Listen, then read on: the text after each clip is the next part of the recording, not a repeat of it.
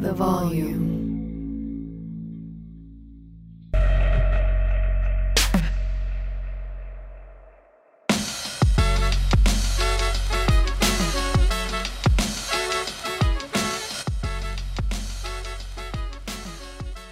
And welcome into a fresh new week on the Money Line Monaco podcast. I'm your host, Alex Monaco, and we cash another winning weekend pod.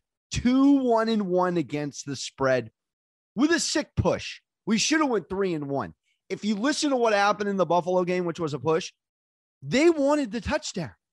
They kneel on it. They take the accidental three. And that's the difference between a push and a cover.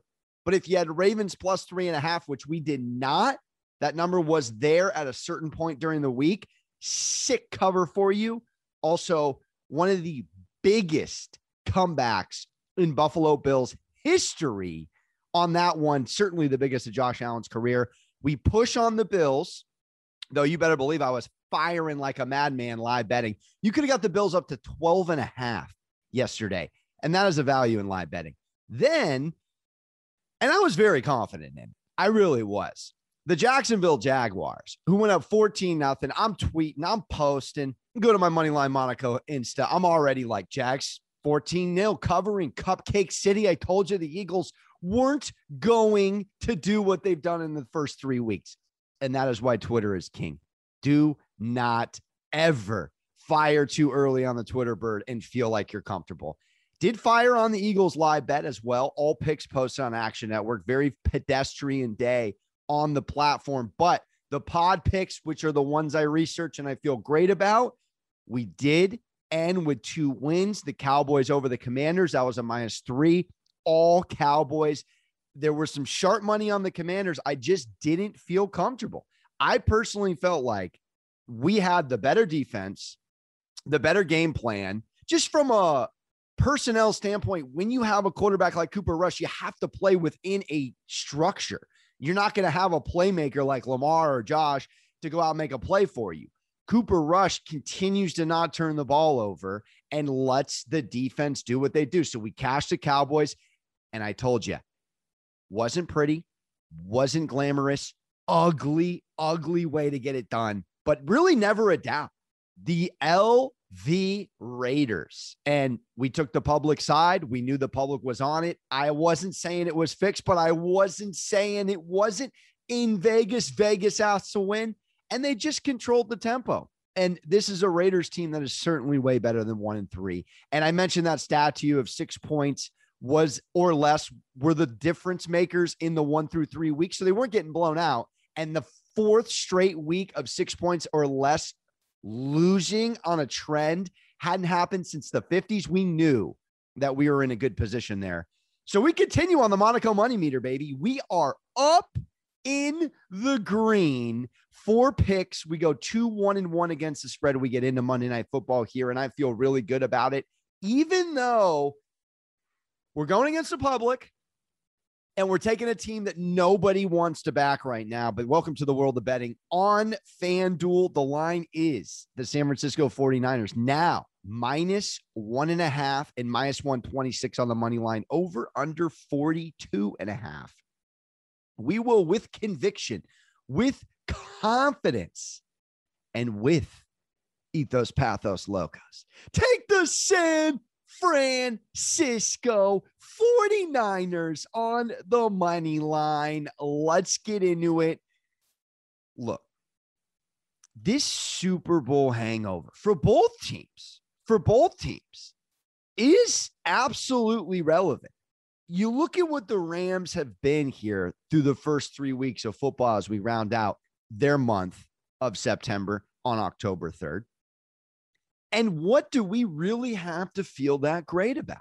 Everyone's pointing to the Niners and their inept offense from last week against the Broncos 11 10 L. I'll get into why I feel very confident in this Niners offense turning around. But if you're on the Rams tonight, you're backing a Stafford lad that has only four touchdowns and five interceptions on the year. Very Detroit Lions esque, if you will. Now, this Rams offense, I don't think they've clicked yet. We've heard Colin talk about it. Allen Robinson, very pedestrian numbers. He's hit under every week. Cooper Kupp, quiet game last week, 44 yards receiving against a Cardinals defense that isn't good. And the running game is inept. All right. They don't even know what they're doing with Cam Akers. He hasn't broken over 75 yards on the ground. And Henderson isn't necessarily a home run. So you look at the Rams' offensive side of the ball here, and you know what they are against the Niners head to head. And they're absolutely owned by San Francisco. Let's get into it here. The Rams, who come in, by the way, just one and four going back to last year against the spread in their last five. One and four, nine or six and two in their last eight, for what it's worth. And they come in losing six straight to the LA Rams.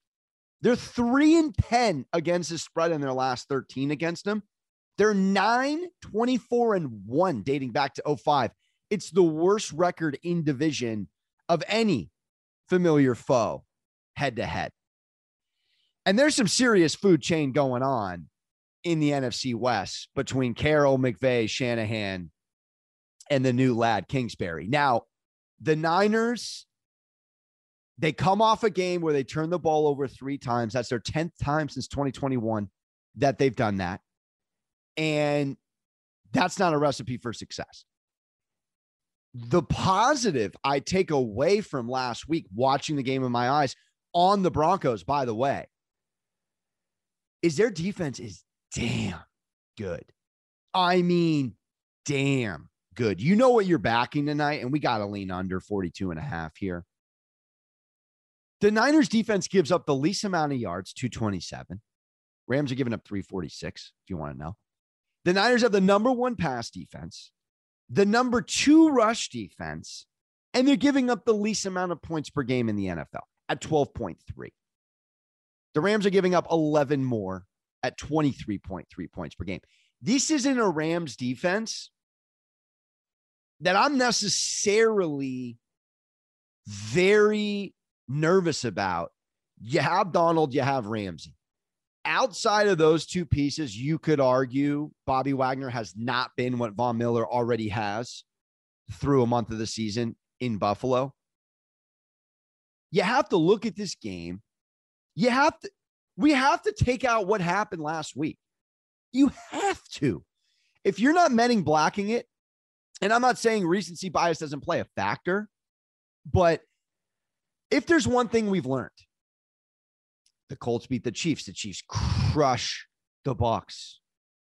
The Dolphins, they beat the Bills. They can't beat the one and two Bengals. The Cardinals looked unwatchable. They come back to beat a very good defense last week in the Panthers. Ironic trend, by the way, that I that I did do a deep dive on. So the Rams beat the Cardinals last week. They ran 35 fewer plays, 81 plays to 45. All right. The last time the Rams won with that kind of play disparity, not since 2003. So they didn't run a lot of plays last week. You also know who didn't run a lot of plays last week? Arizona Cardinals. Came in, caught a win off not running a lot of plays and off of running a lot of plays, excuse me. And the Buffalo Bills messed that up a little who ran a lot of plays last week against the Dolphins. I believe they ran 90, came in and they won. So Cardinals ran a lot of plays last week, won. Same thing with the Bills. And then you look at the team that didn't run a lot of plays, the Rams. And then on the other side would be the Dolphins, and they lost fun little trend there, but just something to keep your eyes on. A team that didn't have a ton of offensive continuity the week prior came in. Obviously, the Dolphins had a, a few things going on, so you don't want to make a complete parallel. But in a divisional game at home, where we have the better defense, and, and I did go back and look, you have to remember week 17 last year. Now, forget about the NFC championship game where the Rams had to score literally 13 points in the fourth quarter and the Niners had zero to win 20 to 17 and, and they win by three. 13 in the fourth, Jerry. Look at the game where the Niners ran them out of the building. All right. That game was 31 10 San Francisco. Stafford with two picks, Jimmy G with none. Don't worry about the run game. Trent Williams is out tonight. That hurts immensely, immensely. But in that win, Elijah Mitchell only had 3.4 on the ground. In the loss, Jimmy G did have an interception. Stafford did have an interception. Nobody on both sides of the ball ran for more than 48. And Kupp had the game of his life 11 for 142 and two tugs. Jimmy G actually has a passer rating of 96 in his six career games against the Rams. But I look and I remember what happened in last year's week 17, where the more desperate team won, the team that needed to win, the Niners don't win, they don't get in. Right now, you argue the Niners, LWL, more desperate team tonight. Rams lost to the Bills week one, got away with a comeback against the Falcons, didn't cover.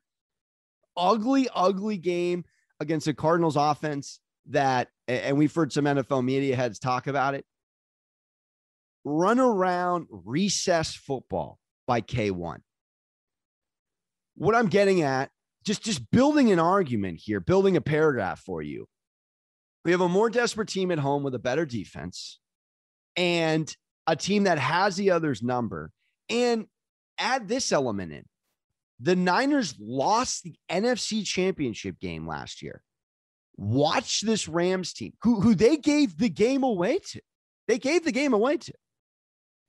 And go on to win the Super Bowl. And then this is their beer pong rebuttal game. And the public, for what it's worth, is on the Rams. Let's go to Vegas Insider. Large, large amount of money is on the Rams. 64%. 64% loving the Rams on the spread and 76%. These are tickets. These are tickets are on the Rams on the money line. Now, spread and money line in these instances, it's a one and a half point line. Don't look too much into that but if 64% of the tickets and 76% of the tickets are on the Rams, it tells you that Vegas needs the Niners. Here's another interesting large discrepancy here 70% of the bets are on the over, 87% of the money's on the under. What are we doing? Taking the over? 42 and a half. 42 and a half. This game's going over? No it's going under and the public is hitting the over and the big money is coming in on the under. Trends wise for the under. The total's gone under in four of the last five matchups between the rams and the niners the total has gone under in seven of the last nine matchups. Four of the last five, seven of the last nine. You got the number one defense in the NFL and the 31st offense in the NFL on one side. And you have 17th and 17th, 20 points for, 23 points against for the Rams. This game screams under. I love the under. I love the San Francisco 49ers. The Rams haven't covered in their last six against them. And the Niners are 5 and 0 against the spread in their last five home games. I'm telling you, perfect spot for the Niners. Perfect spot. Jimmy G, little bit of improved game plan. We saw the lip syncing last week with Shanahan, didn't like the play calling it all goes out the window. If there's one prop I like, I do want to throw it out there. I love Deebo to get in the end zone. I think Kupp on receiving yards is a great play as well. He actually looks to become the first wide receiver, Cooper Kupp, against the Niners since Roddy White in the OOs to get three straight over 100 yard reception outings. And he's coming off 44 yards last week. I think there's some there's some good value in taking Kupp tonight where they try to get him going. But I really love Deebo. So Deebo, just two of seven targets for 14 receiving yards against the Bears. When they switched to Jimmy G, Deebo's reeled in 10 of 14 targets for 117 receiving yards in the following two matchups against Seattle and Denver. And last year, Deebo hit 50 plus receiving yards in 13 of the 16 regular season outings. So for me, Deebo on 10 of 14 with 117 in the last two. They're going to look to get him going. Anytime Tug at plus 120 is tasty, I'm absolutely firing on it. I like over four and a half receptions. I, I really do. And over 56 and a half, I mean, this might just be a Deebo Samuel night. Rams defense is not the championship defense from last year's playoffs, and they're going to look to get their playmaker involved. I mean, they paid the man. So Deebo props all day over receptions, definitely gets in the end zone. Might as well slap in over 56 and a half. Just baby units, breakfast money, utility bill money, baby. So we got the Niners in a big way. I feel great about it. Thank you for tuning in. Sports gambling with Moneyline Monaco. I'm your host, Alex Monaco. Picks on Action Network. Posts on Moneyline Monaco. Shout out to you. Thank you for tuning in. As always, don't forget to hug your mothers. We'll see you for the best gambling show ever tomorrow. And as always, ta ta, real smooth. See you then. The volume.